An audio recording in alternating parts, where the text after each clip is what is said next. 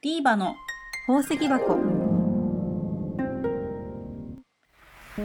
いつもディーバの宝石箱をお聞きくださいましてありがとうございます。滝沢美奈子です。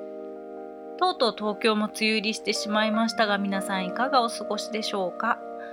今回はなんと女性政治家さんをお招きしています。同世代の女性政治家さんということで私は今までご縁がなくて、えー、初めて出会ったんですけれども今回一人の働く女性としていろいろとお話を伺ってきました、えー、世田谷区議会議員の樋内優子さんです、えー、彼女は学生時代なんとモデルさんをされていたりあとミス世田谷だったりうん、なんとも、えー、羨ましい限りとても美しい、えー、方なんですけれども彼女はそういったモデルやえー、ミス世田谷での経験そして教育実習などで行った、えー、学校など、えー、で、えの体験をもとに政治家になろうというふうに思われたそうなんですけれどもいろいろと、え楽しいお話聞かせていただいたので皆さんどうぞお聞きください。では木内優子さんあこさんお願いします。区議会議員の樋内優子さんです。こんにちは。こんにちは。よろしくお願いします。今日はお忙しいところありがとうございました、よろしくお願いします。はい。えーと優子さんなんですが、えーと、はい、私と実はあの10年ほど前から、えー、知り合いということで、はい、はい、あの今日はちょっとゲストにお呼びしたんですけれども、はい。あのまあ、まず最初プロフィールからちょっとお話ししたいと思います。はいえーと、世田谷区議会議員で、えーと、行政書士のあの資格もお持ちです、はい、ということなんですけれども、はい、といろいろちょっとお話ししたいと思います。えー、お生まれが1977年の東京都生まれの、世田谷区育ちなんですね。はい、そうです。3歳から世田谷区に住んでいます。私も今世田谷区です。ありがとうございます。住んでいただいて。はい。で、えっ、ー、と元ミス世田谷でも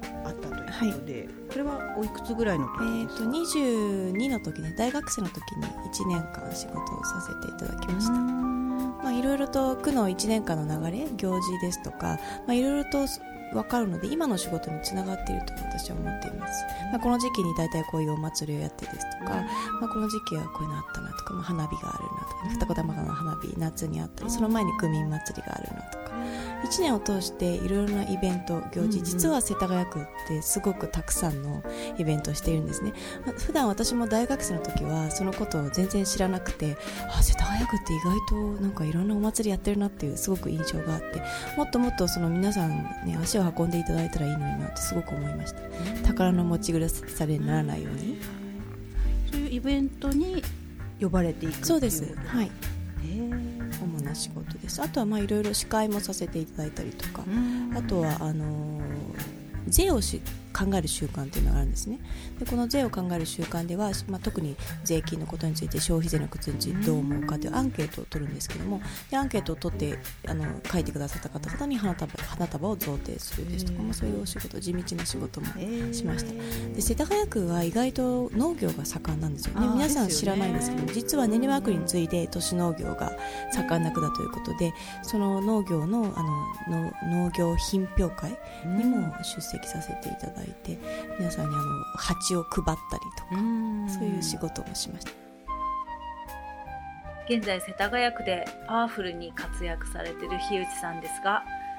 モデル時代のお話も伺ってみました。結構私実は意外と体力があるんですね。あの、ね、そうなんです。そうなんですよ。なんか趣味がウォーキングとトレッキングっていうことで、はい、そうなんです。以前にあの学生時代に、まあ、あの山山ですか？トレッキングのモデルもさせていただいたことがありまして、まあ、その時には1ヶ月カナダに行ってロッキー山脈に登ったりですとかあと知床のラウス岳。沖縄の与那覇岳。あとは屋久島の宮之浦岳ですかね。これは九州最高峰になるんですけど全て登りきりました。私も山登りますけど、はいいつもこう低山で終わっちゃう。いやでも低山でもやっぱりこう登りきるっていうその達成感がすごくいいですよね。と撮影は、ま、ヘアメイクはもう事前にそのそう。ですね。はいもちろんです。でこう自然な要はそのいろいろ系統があると思うんですよ。山をシチュエーションとして要はファッションメインですか。何がメインかによって全然違うじゃないですか。これあくまでそのトレッキングのメーカーの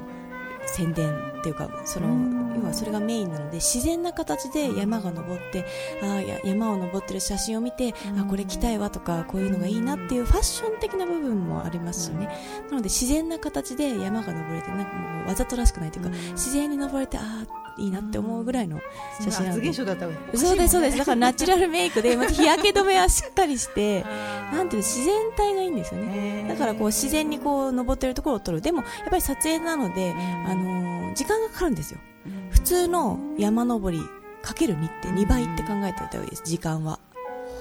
普通にだから結構その山登りって普通に登って1時間歩い登って休憩っていうのが普通じゃまあ大体1時間か2時間スパンがあるじゃないですか、撮影っていうと15分経ったらまた休んでみたいな感じなので、こう休みがあまりにも多すぎると疲れるんですよ逆に。ペースがねペースが。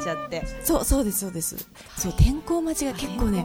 天気自然相手なので一番辛いですねカナダに1ヶ月行った時には雨雨続きの時もあってずっと街なんですよ。街どうしようかみたいな。でも天候を待ってその分をまとめて取らないといけないじゃないですか。かなり大変ですね。だから自然を相手に仕事をするっていうのは大変だと思いました。自然はただでさえ恐ろしいのにそれに加えていや熊カナダグリズリーがいるんですよ熊。ヒグマの大きいもの。で知床はヒグマですね。クマ対策っていうのはすごく必要で、ガイドさんつけないとやっぱまず無理です。で、ガイドさん、なぜかというと、ガイドさんをつけて時間調整をまず測ってもらうということと、あとはクマ対策とか、自然、やっぱり自然を相手にするっていうのは、ある意味危険ですから危険と隣り合わせなのでそのなんか生半端な気持ちというか中途半端な気持ちではいけないですね。日内さん真面目でガッツのある方というのが伝わったのではないかなと思いますが、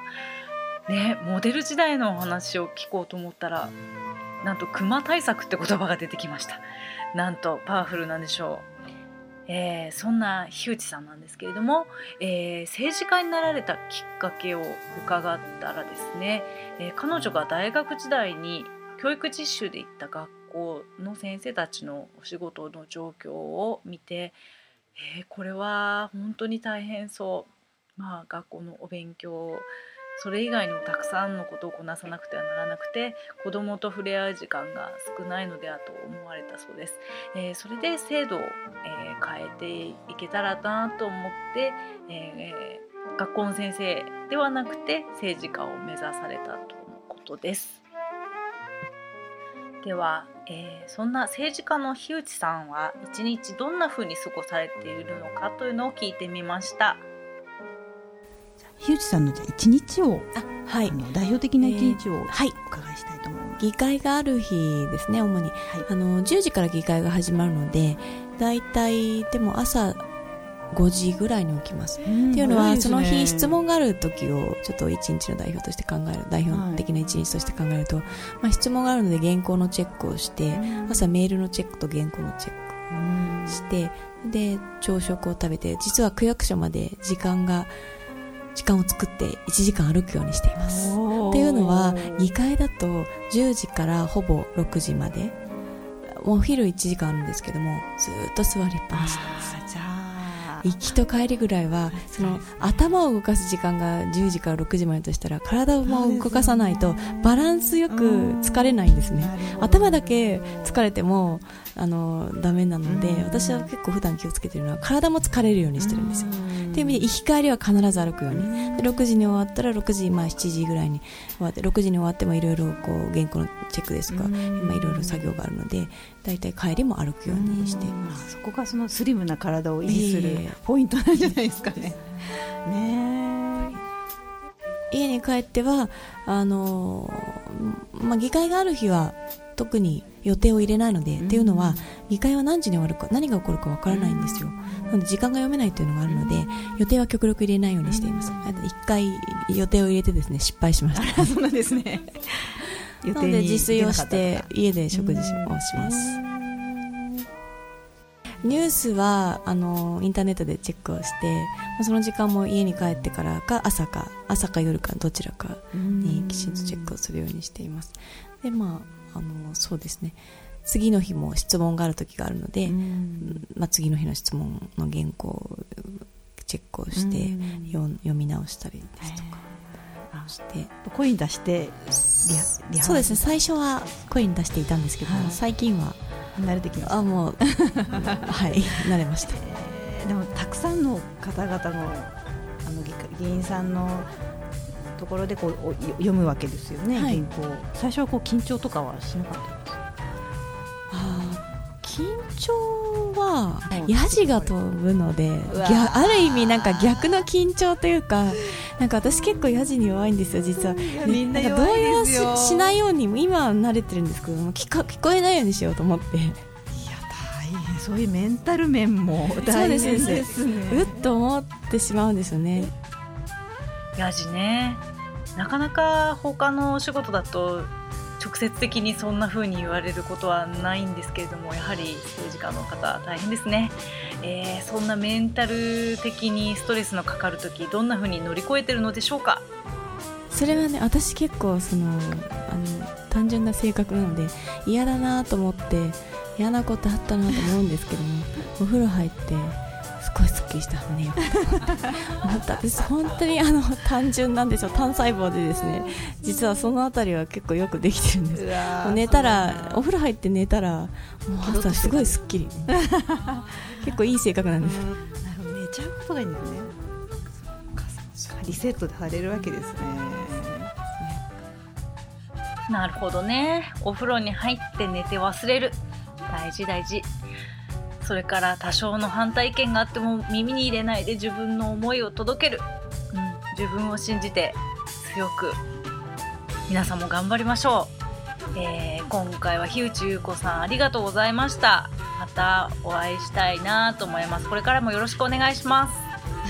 す。よろしくお願いします。ありがとうございました